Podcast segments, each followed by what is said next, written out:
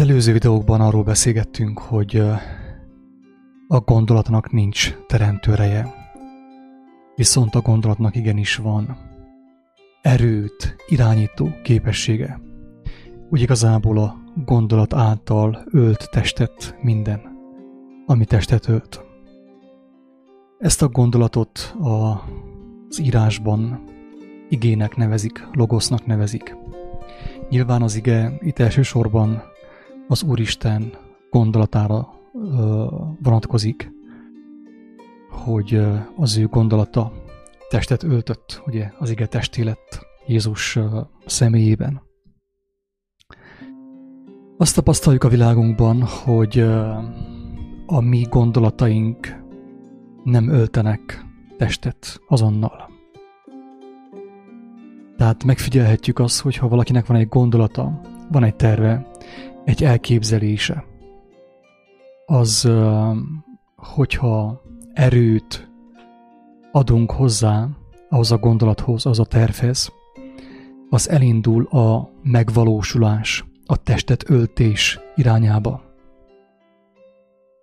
Tehát, hogyha nekem van egy elképzelésem, egy tervem, akkor nyilván, és van hozzá indítatásom, motivációm, akkor fennállnak a lehetősége, hogy az én tervem egy idő után megvalósul.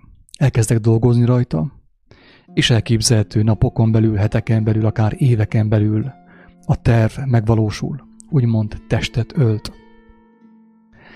Tudjuk jó, hogy például a házaknál ahhoz, hogy egy ház felépüljön, először szükséges a gondolat, avagy a tervrajz, avagy az elképzelés, hogy a ház hogy fog kinézni, mekkora lesz az alapterülete a háznak, milyen magas lesz, hány emeletes lesz, milyen tető lesz rajta, hogyan fognak a szobák elhelyezkedni, milyen beosztás lesz a, annak a háznak. És miután az ember elképzelte a házat, utána elindulhat a kivitelezés, a háznak a megvalósítása, valóságba öntése, a ház megtestesülése. Többször beszéltem erről, kedves hallgató, egyébként, hogy Isten igéje, az ő terve, avagy az élet tervrajza is hasonlatos valamelyest egy építmény, egy háznak a tervrajzához, amelyet először a, az építész, vagy aki a házat fel akar építeni, először elgondol, megszerkeszt, megszerkeszti a tervrajzot, és utána kivitelezi azt. Nyilván ez történt a teremtés esetében is, hogy először volt a tervrajz, az élet tervrajza, a gondolat, a vagy a logosz, amit magyarul igének mondunk, és utána az ige testé lett. Nyilván testé lett az ige a teremtés könyvében, ugye, könyve szerint, amikor az Úristen megteremtette az eget, és a földet, meg az állatokat, meg a vizet, meg az első emberpárt. Tehát neki is volt egy terve, egy tökéletes terve, és azt kivitelezte ő. Megvalósította. És, mint tudjuk, az ember is, az Úristen, az élet alkotójának a hasonlatosságára teremtetett. Ezért ő is hasonlóképpen cselekszik, mint az Úristen. Legtöbbször. Persze most, hogy el vagyunk távolodva tőle, ez már nem annyira igaz, mint amennyire igaz volt uh, akkoriban, régebb, az első emberekkel, akik 800-900 évet éltek. De valamelyest magunkon is láthatjuk azt, hogy van egy tervünk, egy elképzelésünk. Az, hogy a terv honnét származik, az egy teljesen más kérdés. Most abban a kérdésben nem megyek bele ebbe, ebben a videóban, mert akkor túl hosszú lesz a videó. Hát a lényeg az, hogy nem mindegy, hogy az embernek milyen gondolata van, milyen terve van, milyen tervrajz van az ő fejében, amit ő meg akar valósítani, és amelyhez ő energiát szerez, úgymond, hogy meg tudja azt valósítani, pénzt szerez, munkásokat szerez, úgymond tőkét szerez, hogy fel tudja építeni az ő gondolatát, meg tudja testesíteni, meg tudja valósítani. A lényeg viszont azon van, hogy a teremtés úgy működik, hogy először van az ige. Tehát, mint ahogy hírja János Evangélium is, először volt az ige. Mindig először van az ige. Ezt próbálja a világ velünk úgymond elfeledtetni. Ezért van az, hogy az emberek testivé váltak. Az emberek ma úgy élnek, hogy először van a test, utána az ige. Tehát a test, a rothadó test kezdte alakítani az igét, az emberekben lévő igét, így az emberek eltorzultak, a lelkük tönkrement, ugye kárt szenvedett az ő lelkük, és ezt úgy hívják, hogy kárhozat, miután az ember teste meghal. Na de nem ez a lényeg ebben, a, ebben az elmékedésben, hanem egy régi megértés, amit kaptam az Úristen kegyelméből, amikor még igazságkereső voltam, hogy hogyan működik a teremtés. És szerettem volna megmutatni azt, hogy ebben a videóban, hogy miért nem mindegy, hogy az emberben milyen gondolatok vannak.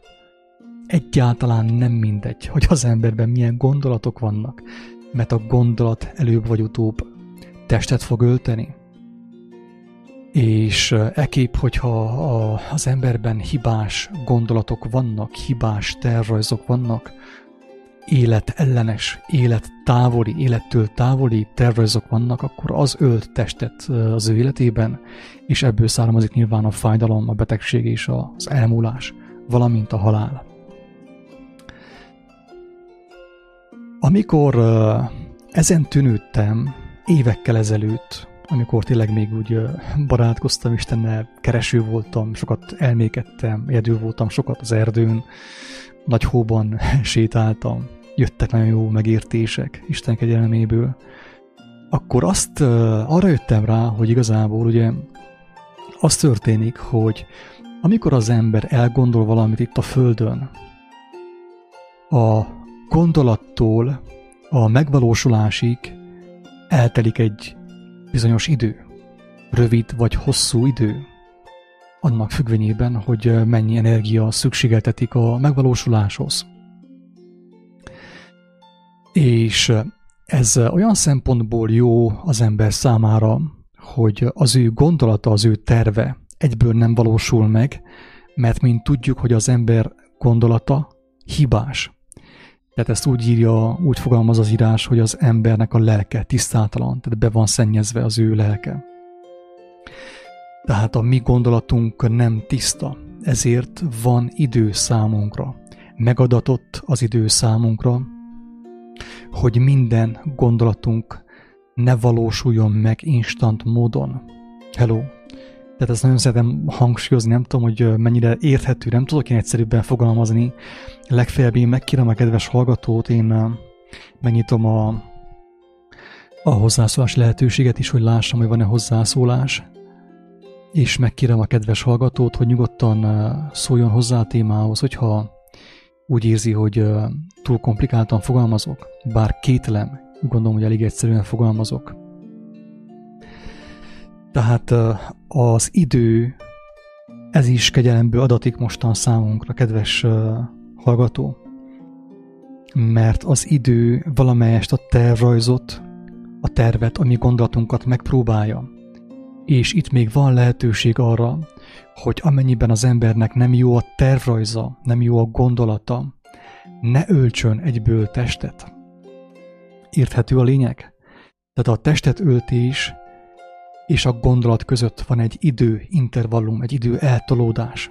A mi tervünk, a mi elgondolásunk nem instant valóság, hanem legtöbbször azt kell csináljuk, hogy megyünk, görizünk, pénzt szerzünk, embereket vonunk be a tervünkbe, ahhoz, hogy megvalósítsuk azt. De közben, mivel van időeltolódás is, még az is megtörténhet, és ez mind kegyelem, ezt jelzem, hogy ez, ez mind kegyelem, megtörténhet, hogy az ember rájön arra, hogy az ő terve hibás volt valahol. És időközben neki még van lehetősége arra, hogy kijavítsa azt a tervet, megjavítsa azt a tervet. Tehát, hogyha valahol hibázik az ő gondolata, az ő elképzelése, az ő terve, időközben idő közben hangsúlyozom, neki van lehetősége arra, hogy kiavítsa a hibákot és finomítson, csiszoljon az ő tervén, még mielőtt az teljesen megvalósulna, testet öltene. Na most, jól kapaszkodjál! Tudjuk jól, hogy Jézus, amiben mi most élünk, az elbukott világot, sokan ezt nem is akarják felismerni, de ebben megint nem megy bele be a videóban, hogy most ha valaki nem akarja elfogadni, hogy nem akarja megérteni sehogy, sehogy sem, hogy egy elbukott világban élünk, mi egy elbukott világot díszítünk, és e, e, ezért ugye őrültség, minden erőködés, minden hiába valóság. Ezt a világot Jézus úgy hívja, hogy hiába valóság. Miért mondja azt, hogy hiába valóság? Azért, mert elmúlik. Az a sok idő, az a sok energia, amit mi beleölünk a lenti világnak az építésébe, az előbb vagy utóbb semmivé lesz. Úgymond eltűnik. Tehát azt mondja Jézus, hogy ne ebbe öljük bele az életünket, mert itt minden, az ennyészet martalikává válik, a rozsdal megeszi, a moly megemészti.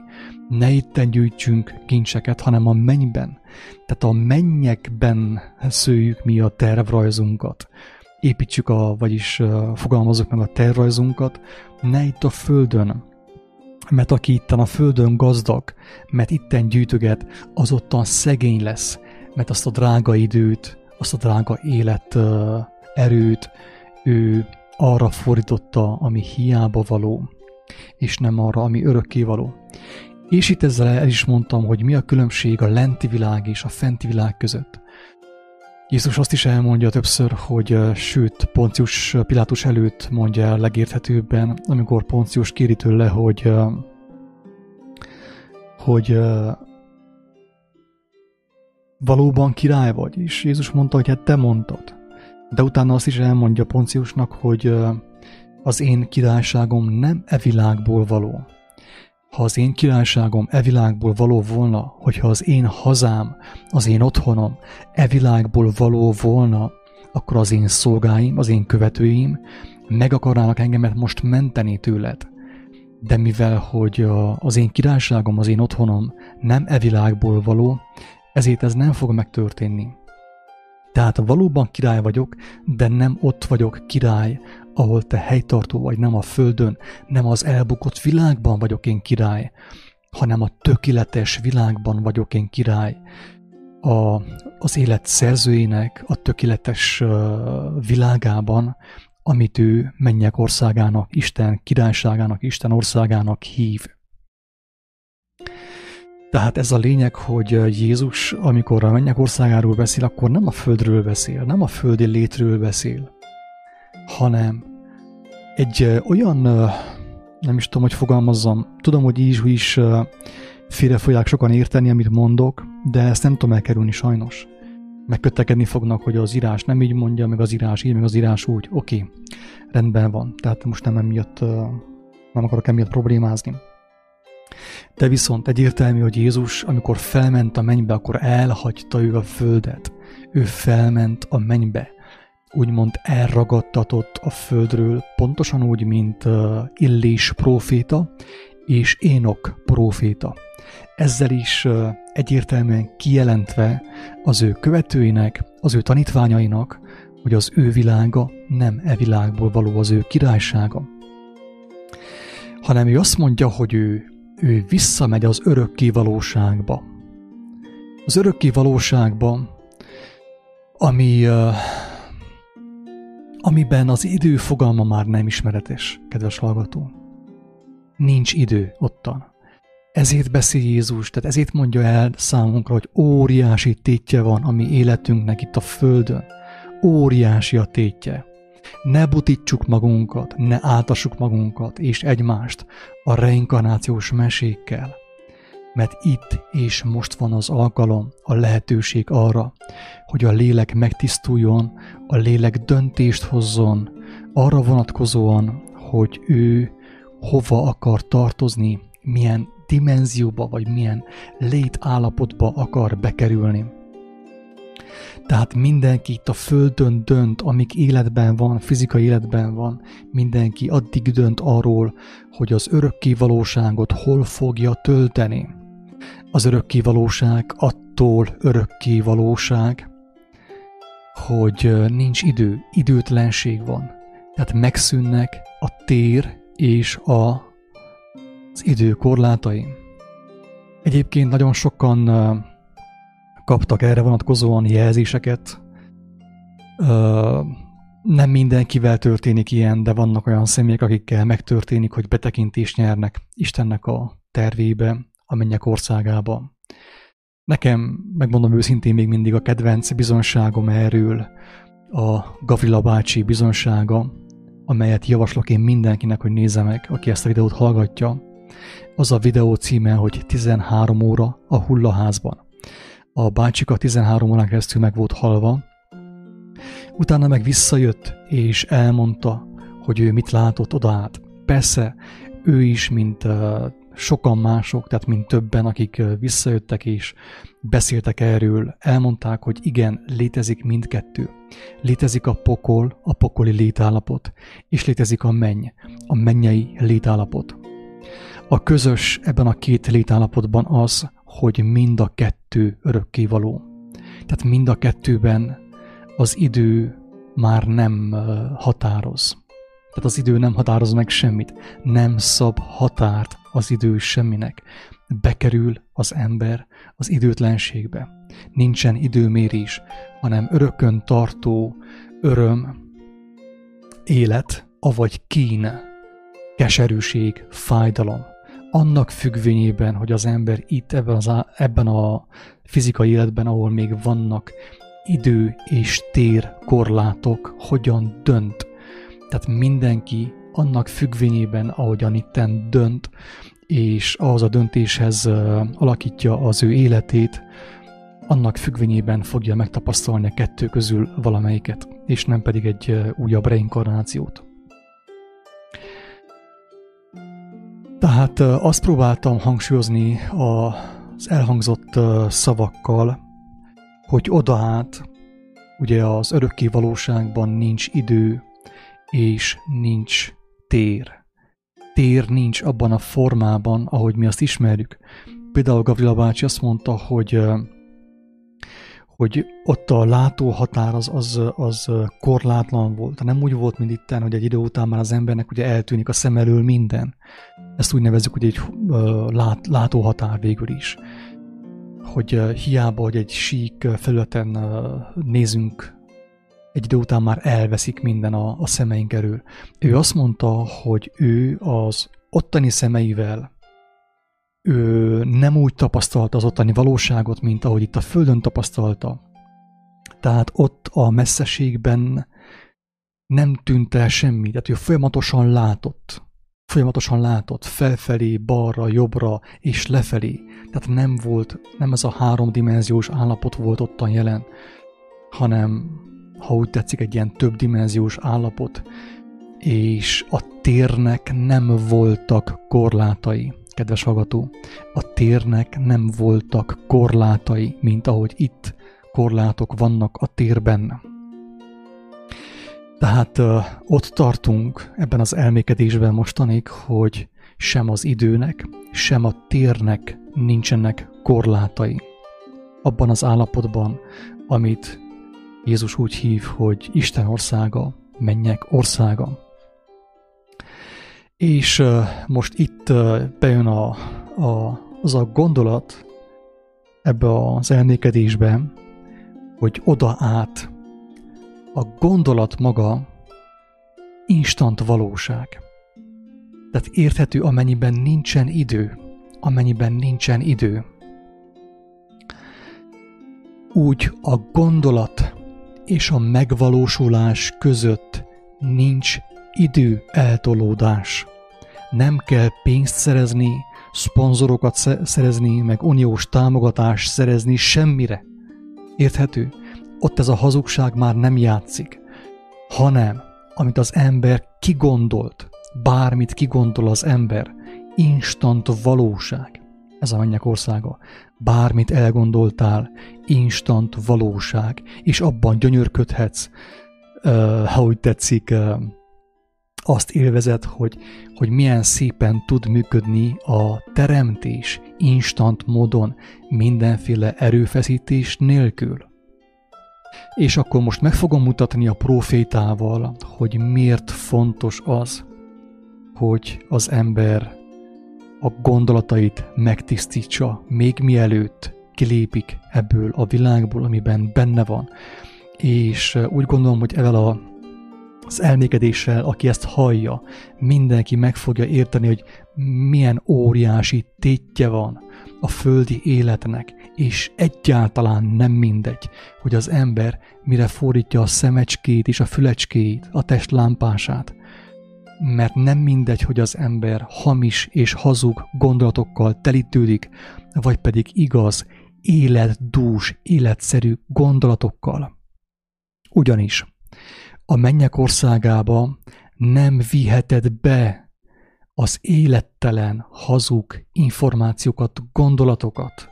Érthető, amit mondok? A mennyek országában nem vihetsz be semmit, ami trágya, ami mocsok, ami piszok.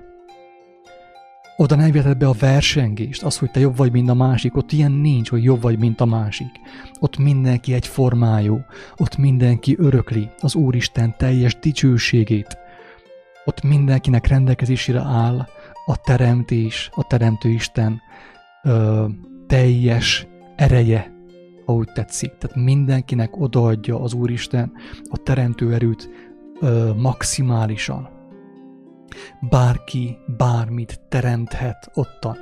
De viszont, hogyha valakiben nem szűnt meg az a piszkos gondolat, amit tanítanak az egyetemeken, az iskolákban, itt a földön, hogy hogyan, hogyan legyek jobb, mint más, amíg valaki egyáltalán azon gondolkodik, megfordul az ő fejében, hogy neki jobbnak kell lennie, mint másnak, annak az ember, az az ember még mindig reménytelen, még a reménytelenségben van.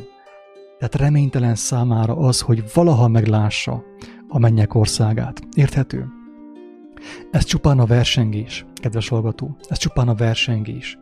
Csak hogy, hogy értsd, hogy körülbelül miről van szó, hogy az itteni gondolatok, ez a Biblia is írja, hogy az én gond, és a ti gondolataitok nem az én gondolataim, mondja az Úristen a profétán keresztül. Tehát, hogy ne higgyétek azt, hogy én úgy gondolkodok, mint ti. Ha, ha valaki meg akarja látni az én országomat, annak kell alkalmazkodni az én gondolatomhoz. És nem azt kell mondani, hogy Istenem segítsél nekem megvalósítani az én tervemet. Érthető? Aki ezt hallja, ahhoz a személyhez én szinte könyörgöm, könyörögve kérlek, ne hozzám gyere, kerüld a vallásokat, széles ívben kerüld a vallásokat, mert nagyon veszélyesek. Az összes vallás nagyon veszélyes. Fohászkodj az Úristenhez is, ismerd meg az evangéliumot, Jézus tanítását. Ha gyermekként be tudod fogadni Jézus tanítását, akkor lehetőséget kaptál, kegyelmet kaptál arra, hogy a te gondolataid teljesen megtisztuljanak, mielőtt meghalsz, és beszámítassál, bekerüljön a te neved az életkönyvébe. Tényleg szinte könyörögve kérlek, hogy amíg nem késő, ma neked még nem késő, ma fogjál neki, ne halogass holnapra, a holnap nem a tiéd, holnap reggel nem fogsz felkelni. Ezt nem úgy mondom, hogy meg fogsz halni holnap reggel, nem vagyok én jós, de azt mondom, hogy nincsen semmi garanciánk arra, hogy holnap reggel fel fogunk kelni. Azt mondja az írás, hogy ma van az üdvösség napja, amikor te ezt hallod, kedves hallgató. Számodra ma van az üdvösség napja. Ma tudsz te úgy dönteni, hogy megismered az igazságot.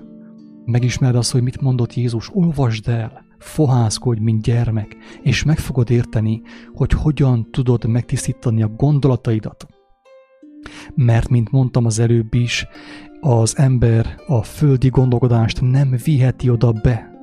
Tehát abba az állapotba, ami tökéletes, oda senki nem vihet be semmit, ami földi.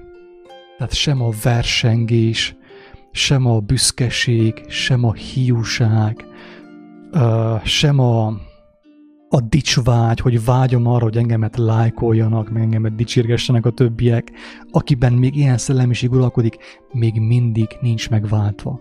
Ő még az igazsággal nem találkozott egyáltalán. Aki vágyik arra, hogy több pénzt szerezzen, aki bizalmatlan, nem bízik abban, hogy holnap is jó lesz, eddig is jó volt, most is jól van, és holnap is jó lesz, mert van neki egy élő Istenek gondviselője.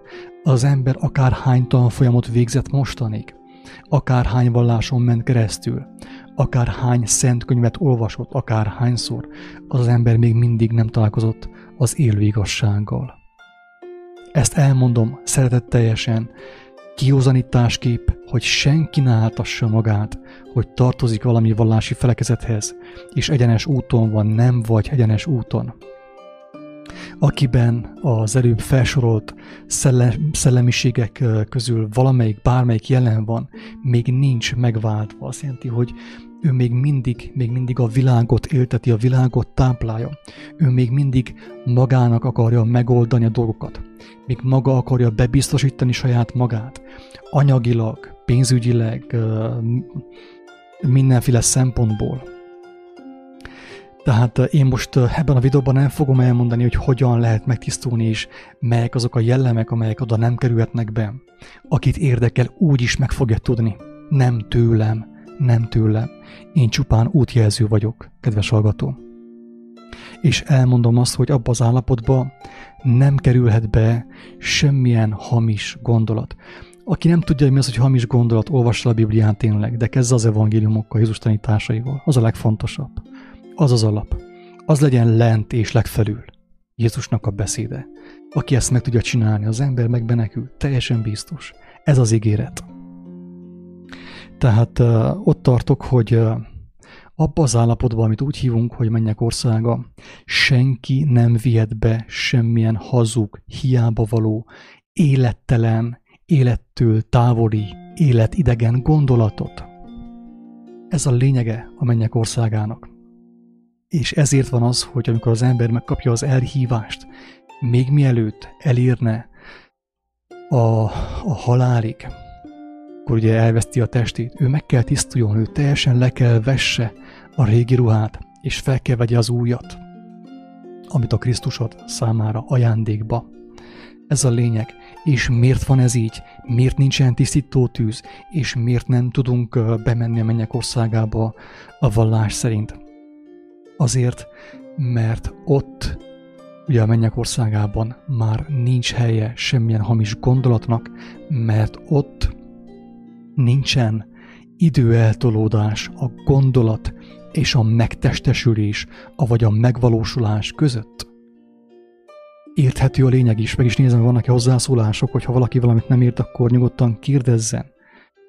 Nincsen hozzászólás, mindenki ért mindent. Hála Istennek.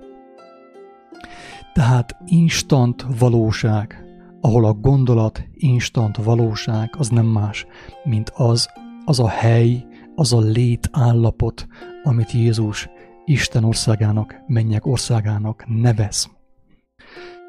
És most akkor szerintem, aki is olvasta az evangéliumot, most már jobban érti, hogy miért mondta az Jézus, hogy legyetek tökéletesek, mint ahogy a ti mennyei atyátok tökéletes. Tehát miért mondta Jézus azt, hogy legyünk tökéletesek, mint ahogy az Úristen maga tökéletes? Miért mondta ezt?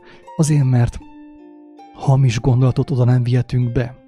Ezért kell az ember teljesen meghalljon magának, aki nem teszi le az életét, itt a földön teljesen nem engedi el az életét Krisztusért, az nem tud üdvözülni, sehogy sem tud üdvözülni. Egyszerűen nem lehetséges.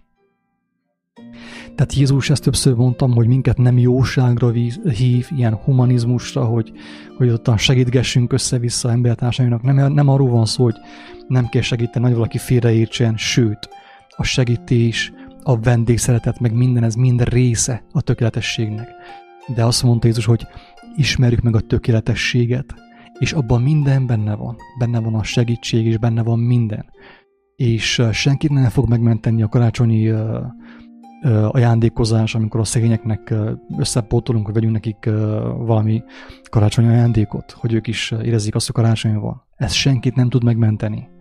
Szeretném hangsúlyozni, ez, ez hazugság, ez humanizmus.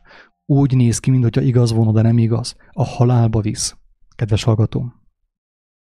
Tehát Jézus azt mondja, hogy legyünk tökéletesek. Persze ő tudja, hogy önerőből ez nem fog menni. Ő tudja, hogy csak az az ember válik tökéletessé, csak annak az embernek tud teljesen megtisztulni a gondolata, aki engedi magát legyilkolni az igazság által. Tudom, hogy hülyén hangzik, de azt is tudom, hogy akinek füle van, hallja a lényeget. Tudom, hogy akinek füle van, akit az Úristen elhívott, hallja a lényeget és érti a lényeget.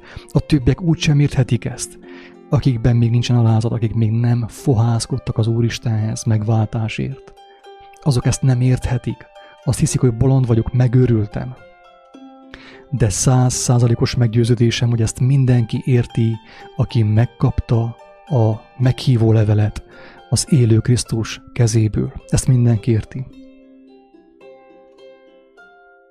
Tehát ő tudta azt, hogy senki nem válik tökéletessé semmilyen emberi eszközzel, hanem ő azt mondta, hogy újjá kell szülessünk.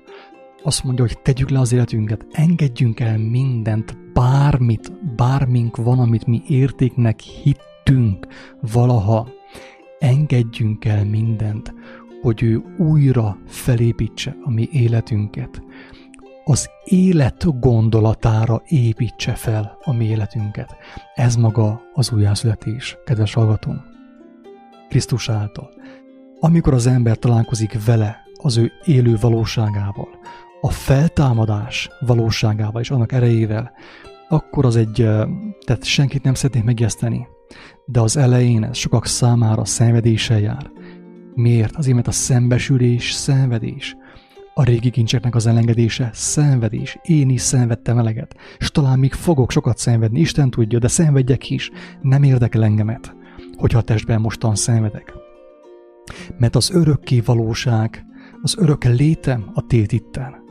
Nem az, hogy mostan szenvedek egy, egy kis fájdalom, egy kis betegség miatt, vagy nem szenvedek. Ezért is beszéltem többször, hogy én már sokszor szenvedtem, úgymond, betegség miatt is, meg különböző szituációkban, ahol arra kényszerültem, hogy elengedjek mindent, de miután elengedtem mindent, akkor éreztem az Úristennek a formáló kezét, a megváltó kezét. Érthető a lényeg? Azt mondta Jézus, hogy legyünk tökéletesek, mint ahogy a mi mennyei édesapánk is tökéletes. Mert a tökéletességre vagyunk meghívva, arra kaptunk mi meghívót, és hogyha attól félünk, hogy nekünk ez nem megy, akkor jó, hogyha félünk, mert igazunk van. Embernek ez lehetetlen, de Istennél minden lehetséges. Ezért kell az ember mindennél jobban vágyjon arra, hogy, hogy az Úristen őt átformálja a Krisztus jelleme szerint. De hogyan tudna bárkit is ő átformálni, aki még mindig nem ismerte meg őt, még mindig vallásos vezetőket hallgat, gyülekezeti vezetőket hallgat, papokat hallgat, és nem hallja az élő szót, ő személyesen nem olvasta el az evangéliumot, nem kapott megértéseket, nem kapott egy hatalmas nyomás ott a szívében, hogy figyelj meg, barátom Attila, beköltöztem, mostantól bíz bennem, ne félj, gyere, mert az életre megyünk. Aki ilyet nem kapott, az még mindig gyülekezetekbe jár, templomokba jár, és még mindig tévelyek, embereket követ, vakokat követ világtalan létére. A másik dolog, amit mond Jézus erről, nagyon fontos az is. Aki az ekeszarvát megfogta, és hátra tekint, az nem fogja megismerni. Persze a kegyelem nagy, és az Úristen segít abban, hogy ne forduljunk folyton hátra, ne nosztalgiázunk, ne a múltból táplálkozzunk, hanem aki az ekeszarvát megfogta, az előre néz. Benézte a célt, benézte az örökké valóságot, és afelé megy. És nem sajnálkozik a múlton, egyenesen megy előre. Azt követi, aki a tengeren járt, és ő is kijön a tengerből, a népek tengeréből, a tömegszellemből, a tömeggondolkodásból, a koronavírusból, meg mindenfajta hazugságból, és követi azt, aki a tengeren sétál ő előtte. Ez a lényeg. A másik dolog ugye egy uh, magyarok számára sokkal érthetőbb uh, példa a csárdás. Uh, a csárdás az lehet fizikai értelemben érdekes, meg élvezetes, főképp egy néhány pohár borral, de viszont spirituális értelemben a csárdás életveszélyes a legtöbben, kedves hallgató, csárdásolunk. Kettő balra, kettő jobbra, kettő előre és kettő hátra. És még mindig ugyanazon a helyen vagyunk. A mókos kerékben szaladgálunk, a labirintusban vagyunk, és nem tudunk megszabadulni abból. Miért? Azért, mert a csárdás, a spirituális csárdásnak a szerelmesei vagyunk, és nem veszük észre, hogy semmi konkrét változás nem történt a mi életünkben. Elhitettük magunkat, hogy változtunk, de valójában változás nem történt, mert kettőt előre léptünk, és rögtön vissza is léptünk kettőt hátra. Tehát ezek, ezek mind veszélyes dolgok. És akkor most én meg fogom mutatni, hogy mennyire fontos a gondolat megtisztítása. És előhozok egy érdekes példát az Ószövetségből. Az Elizeus proféta példáját, egyik legnagyobb proféta volt, tehát hangsúlyozom, kedves agató, hangsúlyozom azt, hogy egyik legkeményebb proféta volt Elizeus. És az ő példájával meg fogom mutatni, hogy miért fontos, hogy az ember itt a földön tökéletessé váljon. A Krisztus jelleme az ő lelke által, különben nem fogja meglátni Isten országát. Kis türelmet kérek,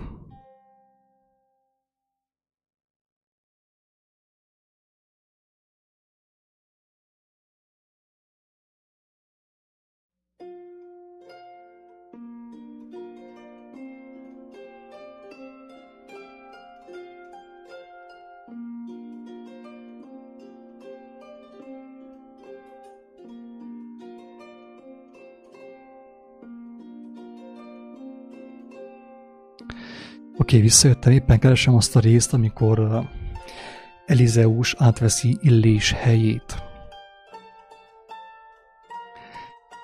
Tehát uh, tudni kell uh, Elizeusról, hogy Illés profitának a tanítványa volt, és ő volt az ő utódja, Illésnek az utódja. Illésről tudjuk azt, hogy a legnagyobb profita volt. Tehát a profiták között a legnagyobb volt, a legerősebb volt, legkeményebb volt, legtisztább volt, ezért ő egy olyan személy volt, aki nem látott halált. Ebbe a témába most bele sem merek menni egyébként, hogy mit jelent az, hogy Elizeus nem halt meg, bocsánat, hogy Illés nem halt meg. Hogy őt nem temették el, hanem Isten elragadta őt a földről.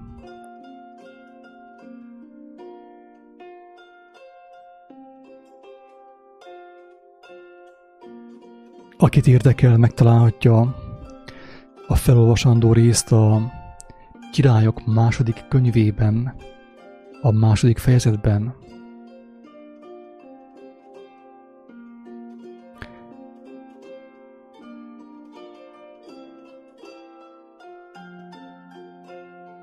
Hát a lényeg az, hogy Illés és Elizeus elértek egy patakhoz, és azt mondja, hogy Illés fogta a palástját, összegöngyölte, és megütötte vele a vizet. Az kétfelé vált, így mind a ketten szárazon mentek át rajta. Tehát hatalmas profita volt Illés, tehát annyira is, tehát ő, ő szinte egy volt teljesen, mint Jézus, az Úristennek az akaratával, az ő lelkével. Amikor átmentek, azt mondta Illés Elizeusnak, kér tőlem valamit, mit cselekedjen, mit cselekedjen veled, mielőtt elragadtatom tőled. Tehát felkéri Elizeust, az ő szolgáját, az ő tanítványát, hogy kérjen bármit tőle, még mielőtt ő végképp elhagyná a földet, ezt a dimenziót, ha úgy tetszik. Elizeus, Elizeus azt mondta, legyen, kérlek, a benned való lélek kétszerese én bennem. Na ez, kedves barátom, ez jól jegyez meg ezt a kijelentést. Mit mondott Elizeus Illésnek? Azt mondja, azt kérte tőle Illéstől, tehát Illés a legtökéletesebb ember volt addig. Az elbukás után, hangsúlyozom, az elbukás, miután az emberiség elbukott, Illés volt talán a legtökéletesebb ember. Isten előtt. Ezért Isten őt mindenestől felvette testestől, szőröstől, bőröstől. Elvitte, nem kellett ő meghajjon, nem kellett eltemessék őt. Mit mond Elizeus? Elizeus azt mondta, legyen, kérlek, a benned való lélek kétszerese én bennem.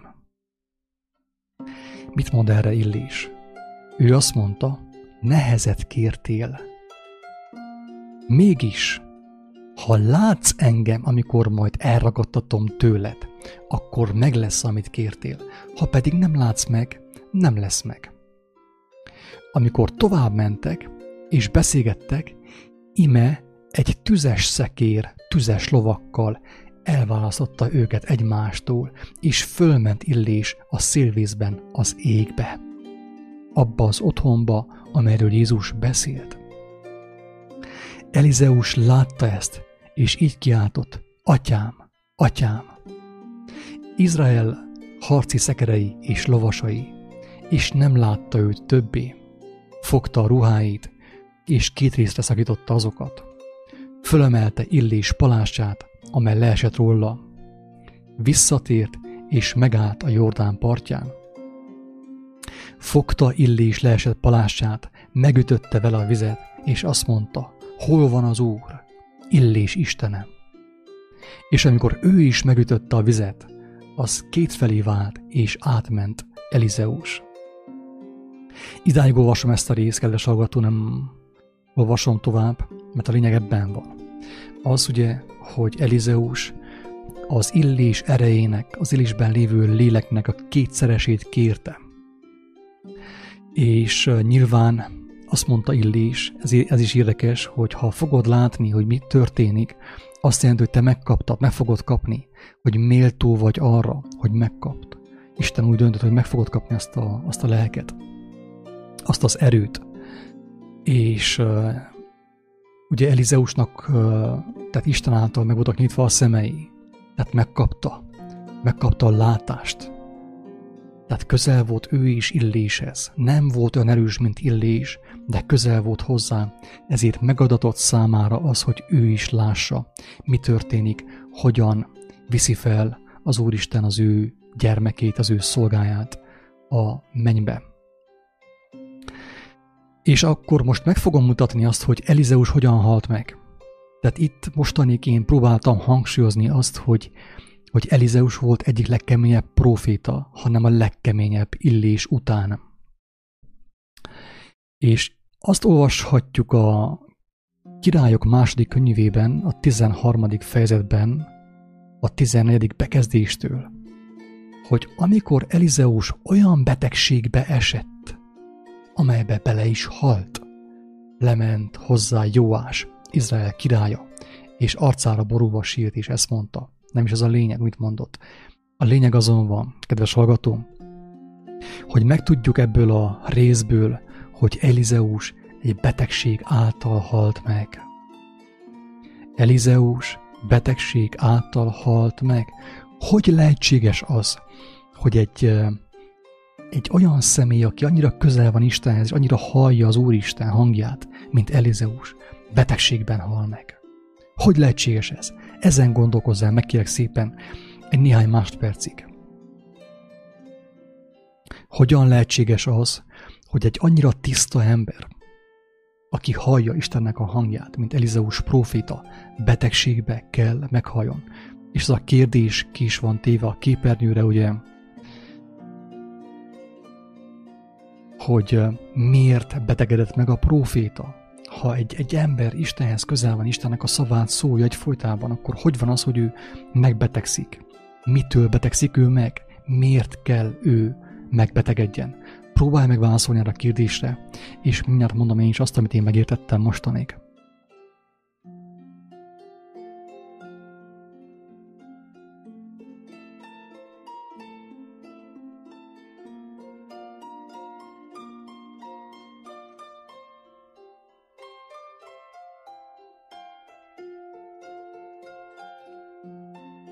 Nos, én nem tudom, hogy te mire jutottál mostanig, hogy milyen választ kaptál erre a kérdésre, de én el fogom mondani, mi az, amit én megértettem, Isten kegyelméből.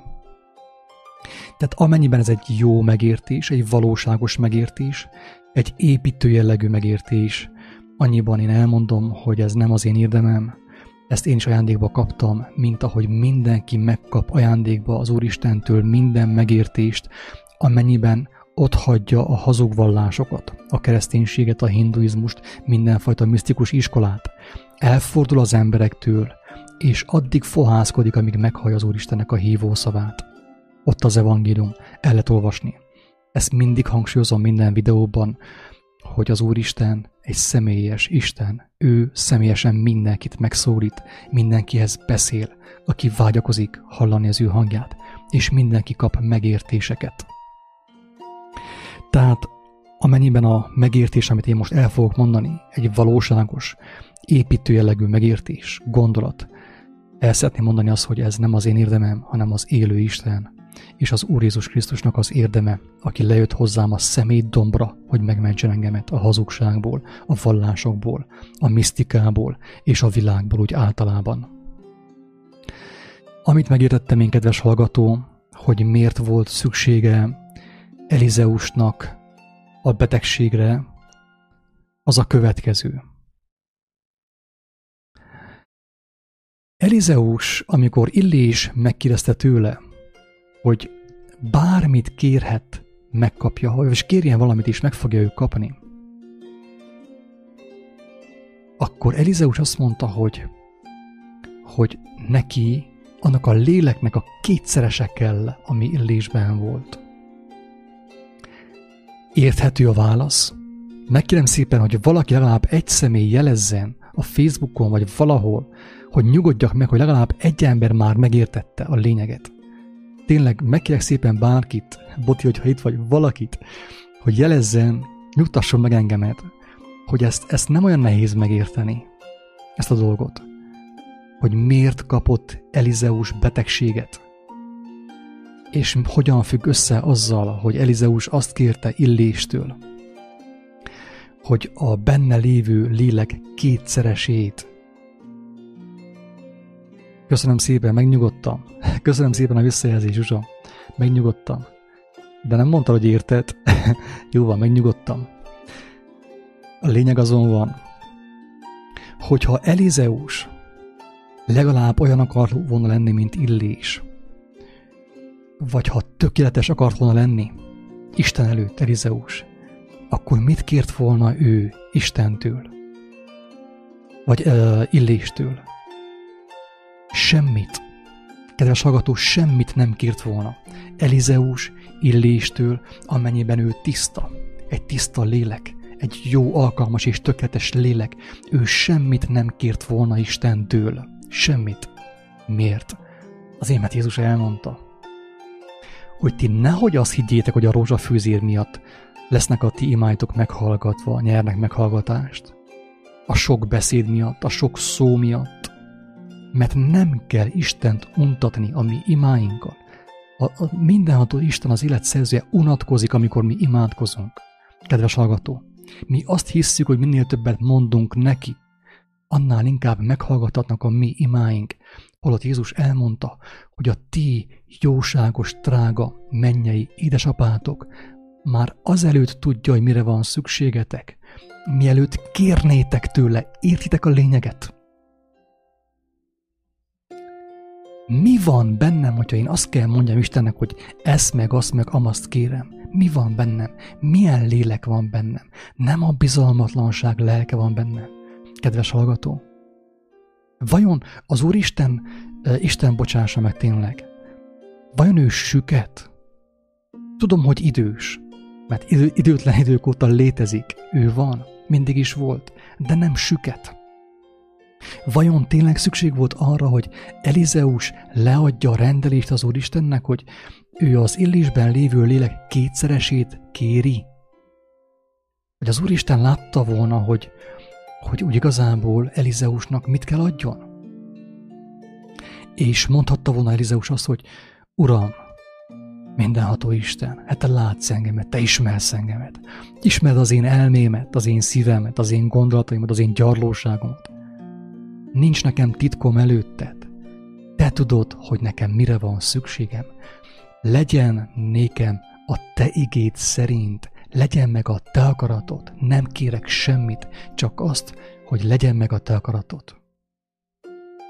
Most akkor már érthető, hogy Elizeus miért betegségben halt meg? Pontosan, Tibor, pontosan. Elizeus nagyra vágyó volt. Tehát látta azt, hogy Illés milyen nagy proféta. És ott volt benne a versenyszellem. Ott volt benne a versenyszellem. És azt mondja mindenható, hogy ti ezt nem hozhatjátok be az én országomba. Ottan nem fogjátok egymást hasonlítgatni egymáshoz, hogy ki a nagyobb, Jóska vagy Péter. Nincs ilyen. Ez meg sem fordulhat a fejetekben. Miért? Azért, mert amit az előbb mondtam, hogy a mennyek országában, Isten országában a gondolat, instant valóság meg sem fordulhatott volna Elizeus fejében, hogy összehasonlítsa magát illéssel. Meg sem volna szabad forduljon az én fejemben, hogy én összehasonlítsam magamat az én barátommal, az én testvéremmel, az én utitársammal. Semmiképp nem úgy, hogy jobb akarok lenni, mint ő, nagyobb, mint ő, semmiképp nem úgy. Mert nekem csak egy valaki van, akivel összeszabad hasonlítsa magamat, és az nem más, mint az, aki az életét adta azért, hogy nekem életem legyen. Pont. Ennyi. Hogyha nem vagyok olyan, mint ő, ha nem váltok olyanná, mint ő, hogyha az ő lelke nem lakozik bennem, az engemet nem szabad megnyugtasson, hogy én jobb vagyok, mint Jóska, vagy Péter, vagy Gipsz Jakab. Ez nekem, ez nekem olcsó vigasz, halvány őszi rózsa. Nekem ez nem segít. Nekem arra van szükségem, hogy olyanná váljak, mint a mester, aki legyőzte halált, legyőzte hazugságot, legyőzte az elbukott emberi jellemet, és megmutatta, hogy mi az életnek a lényege, az értelme, a célja, a rendeltetése, a rendje és a törvénye. Kedves hallgató! Én úgy gondolom, hogy ez a videó Istennek legyen hála, jó sikerült az elmékedés. Úgy sejtem, hogy bárki megérthette, hogy mit jelent az, hogy a mennyek országában, amikor kikerülünk az idő és a tér korlátaiból, a gondolat instant valóság, instant valóság. Nincsen terv, nem kell pénzt gyűjteni, nem kell uniós támogatás, nem kell koldulni, nem kell persejpénz, semmi nem kell mert az Úristen megadja az ő hatalmas erejét mindenkinek, kivétel nélkül. Miért? Azért, mert ő tudja, hogy kiket fogadott be az ő országába, és tudja, hogy ők hogyan tisztultak meg. Elizeusnak ezért volt szüksége betegségre, hogy a benne meglévő hazugság, jellemtelenség, nagyra vágyás eltűnjön és megvan írva az írásban is, kedves hallgató, több helyen is megvan írva ráadásul, hogy a szenvedés által a lélek látni fog, a szenvedés által, a test szenvedése által a lélek megszűnik a bűntől. Aki ezt nem érti, nem baj. Én senkit nem nézek le. Fohászkodjatok az Úristenhez, az élő Krisztushoz, és amikor halljátok az ő hangját, akkor meg fogjátok kapni a kijelentést személyesen azt a kijelentést, amit senki nem vehet el tőletek. Mert az a kijelentés, amit tőlem kap az ember, az embertársam, azt tőle bármikor elvehetik. De amikor ő személyesen megkapta a Krisztus kezéből, azt tőle senki el nem veheti. Ez a lényeg. Ezért ő a megváltó, és nem én. És nem én. Egyszer volt nekem egy ilyen élményem, egyébként álomban kaptam ezt az élményt. Álmomban kaptam ezt az élményt, hogy annyira szét voltam törve Krisztus jelenlétében. Ezt többször elmondtam egyébként, amikor Jézus bejön az embernek az életébe. Az nem egy ilyen Disneyland élmény egyáltalán. Azt úgy képzeld el, kedves hallgató, hogyha ez veled meg fog történni, úgy fogsz rájönni, hogy találkoztál Krisztussal, az ő lelkével, a feltámadás lelkével, hogy egy tiszta, tökéletes tükröt tart elét, amiben meg fogod látni minden rejtett dolgodat, minden hazugságodat, minden gyarlóságodat, mindent, mindent, mindent meg fogsz látni. És a szembesülés az óriási fájdalom.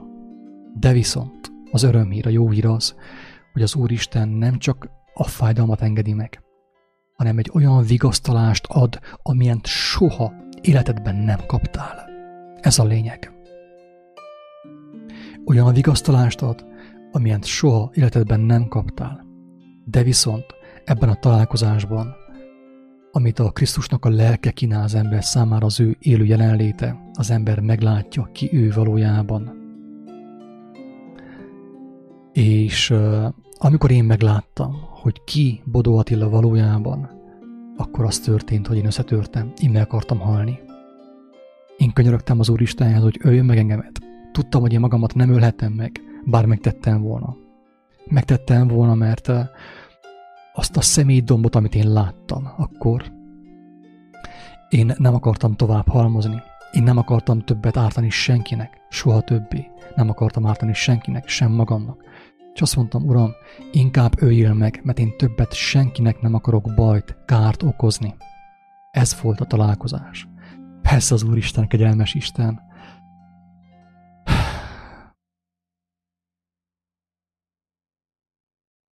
Nem, nem öli meg az embert, tehát ő nem azért, nem azért küldte az ő fiát a földre, hogy megölje az embereket általa, hanem hogy megmentse őket. Tehát Isten nem akarta, hogy én meghalljak. Ő, ő annak örült, hogy én beláttam azt, hogy hogy hogy éltem, mekkora hazugságban éltem, és mekkora szükségem van az ő irgalmára, az ő kegyelmére. És kínomban, fájdalmamban elaludtam, és éjszaka álmomban elvette az életemet, megmutatta a halál számomra. És most nem fogom elmesélni a teljes álmot, nem ez a lényeg ebben a videóban, hanem az, hogy elvitt egy olyan, tehát az első érdekesség az volt, hogy nem vettem észre, meg vagyok halva. Tehát erről már többször hallottam egyébként. Nagyon sok ember nem vesz észre, hogy meg van halva. Sokan úgy halnak meg, hogy nem tudják, hogy meg vannak halva, hogy meghaltak. Én is elég későre vettem észre, meg vagyok halva. Azt tűnt fel, hogy én látom az embereket, és látom, hallom őket, de ők nem hallanak engemet, mintha nem is léteznék. És akkor kezdtem gondolkodni azon, hogy talán meghaltam. Egy ilyen súlytalanság állapotba kerültem, és úgy valahogy úgy tehermentesítve lettem. Nem felemelő ízés volt, fel is emelkedtem. Egy érdekes helyre kerültem, álomban, tehát ez most nem azt mondom, ez a valóság. Ezt kaptam én, mint tanítást az Úristentől, hogy megnyugodjak, és hogy megmutassa azt, hogy mi a lényeg az egész, mi a tétje a földi életnek. Bekerültem egy olyan helyre, amiről azt hittem az elején, hogy a mennyek országa, de nem az volt. Nem volt mennyek országa az, nem volt teljesen tökéletes. Ami érdekes volt ebben az álomban az, hogy ezen a helyen nem volt gravitáció, nem volt ilyen nehéz test, nem volt ilyen sűrű test, mint amilyen van nekünk, ilyen rothadó, nehéz test, tele zsírral, hússal, meg, meg ugye trágyával, meg mindennel, bűnökkel, ráadásul. Tehát ott ilyen nem volt. Azon a helyen nem volt gravitáció, és én nagyon szerettem táncolni régebb. És talán most is szeretném, hogyha gyakorolnám, de nem most van más prioritásom. És az a szép az egészben, hogy elkezdtem pörögni a, a, a földön, és utána aztán elrugaszkodtam, és a levegőben táncoltam, a levegőben pörögtem. Nagyon-nagyon szép élmény volt, nagyon felemelő élmény volt. Amire emlékszem még, az az, hogy, hogy nem volt semmilyenféle testi vágyam, nem volt fizikai éjségem, akkora örömöm volt abban a létállapotban, hogy nem volt szükségem semmilyenféle fizikai táplálékra, a testi vágy meg sem fordult a fejemben egyáltalán. Nem volt ott étel egyáltalán, tehát nem volt sem szalonna, sem csülök, sem golbász, nem volt semmi, de nem éjség sem volt. Mert Istennek a jelenléte betöltötte az éjséget teljes mértékben. Erről is már többször beszéltem. Hogyha valaki fogyókurázni akar, akkor úgy igazából ismerje meg Istent, ez a legfontosabb. És ő megadja a fogyókurát az embernek. Na de, akinek rossz a motiváció, úgy sem fogja megkapni, tehát nem az a lényeg, hogy az ember lefogjon, hanem az, hogy megismeri az igazságot. Ezt mindig is hangsúlyoztam. Azon a helyen ö, voltak ilyen kis pultocskák, ahol ilyen valami nagyon finom juice volt, ilyen különleges gyümölcsből készült juice volt, és abból ihatott bárki, tehát ilyen önkiszolgáló volt, tehát bárki veltett magához abból a juiceból. De emlékszem arra, hogy azt a juice-t én nem is akartam meginni, tehát nem akartam úgy lehajtani, mint például a sört, vagy az itteni juice-t, a földi juice-t, hanem csak úgy kóstolgattam az ízért. Nem, nem jött, hogy megigyam, lehúzzam egyből, mint a, mint a pohár bort, vagy a pohár sört. Tehát azzal sem akartam betelni, mert annyira be voltam töltve, úgymond, Istennek a jelenlétével, az örömével, avval a harmóniával, ami ott volt azon a helyen, hogy nem akartam én igazából semmilyen élményt. Ott táncolgattam össze-vissza, és találkoztam még egy-két ilyen emberkével, vodagodtam még mások is rajtam kívül. És arra emlékszem, hogy volt egy személy, akinek eszébe jutottak régi dolgok a földről. Előjöttek valamiképp neki ilyen régi gondolatok, és az az ember bekattant. Szó szerint elkezdett üvöltözni, meg, meg valósággal megfertőzte azt a csendet, azt azt a harmóniát, ami ott volt. És az történt, hogy megfogták azt az embert, és elvitték onnét, mert ugye nyilván ő avval a magatartásával megfertőzhette a többit, a többi embert, aki ott volt azon a helyen. Ebből is gondoltam, hogy az, amit én láthattam álmomban, az nem a mennyek országa, hanem egy olyan állapot, ami ugye már el van, tehát ami már nem földi, ami nem földi. Nagyon sok földi hazugság, hiába valóságottan nincsen, de még nem jutott be az ember abba az állapotba, amiről, arra a helyre, amiről Jézus beszélt. A tanulság a történetben ugye az, hogy volt ott egy olyan személy, akinek előjöttek ilyen régi gondolatok, talán a múltból, nosztalgia, neheztelés, harag, vagy bármi, bármi irítség, vagy bármi, amivel itt az ember küzd a földön, és azok óriási zavart keltettek benne, és úgymond ilyen frusztráltá vált gyakorlatilag. És azt az embert onnét eltávolították arról a helyről. Tehát ebből gondoltam, hogy ez nem a mennyek országa, mivel hogy oda már tehát nincs, nincsen meg az a kockázat sem, hogy oda valaki bekerüljön, földi gondolatokkal, nehezteléssel, hogy kinyerte meg a pert, valaki nekem tartozik, elvette a pénzemet, elvette a barátnőmet, elvette a feleségemet akár, vagy a kicsi kutyámat, vagy bárkit. Ott már semmi nem lehet, semmilyenféle neheztelés, semmilyenféle bánat, semmilyenféle bűn, semmilyenféle hazugság, semmilyenféle emberi jellem, amit a Földön megtapasztalhatunk. És ezért mondja az Úristen az Ószövetségben, hogy a ti gondolataitok nem az én gondolataim. Kedves hallgató, ha valamit megértettél ebből a videóból, és érzed a súlyát annak, hogy mekkora a tétje, hogy mi van a te fejedben, akkor ma van az üdvösség napja számodra. Ma kaptál lehetőséget a videó által is, hogy Istenhez fohászkodj, hogy megismerd őt személyesen, és hogy elindulj azon az úton, ahol ő teljesen meg fog téged tisztítani minden olyan gondolattól, minden olyan ö, elgondolástól és emberi, ö, ö, elbukott emberi mintától, ami már nem mehet be az örökké valóságba.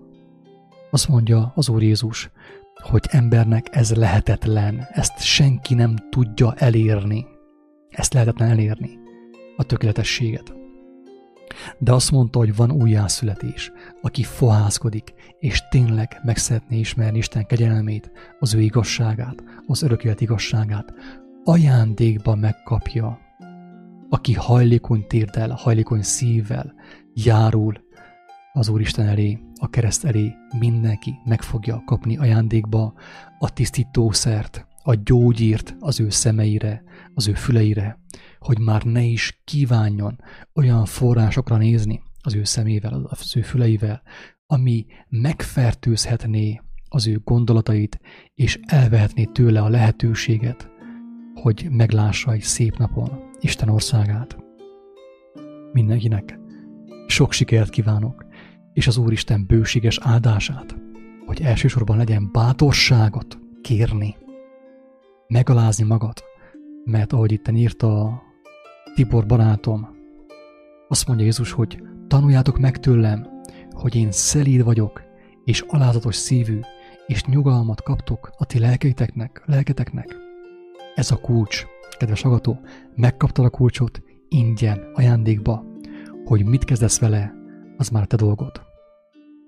Ingyen kaptátok ezt a gondolatot, ingyen adjátok. Isten áldja mindenkit, sziasztok!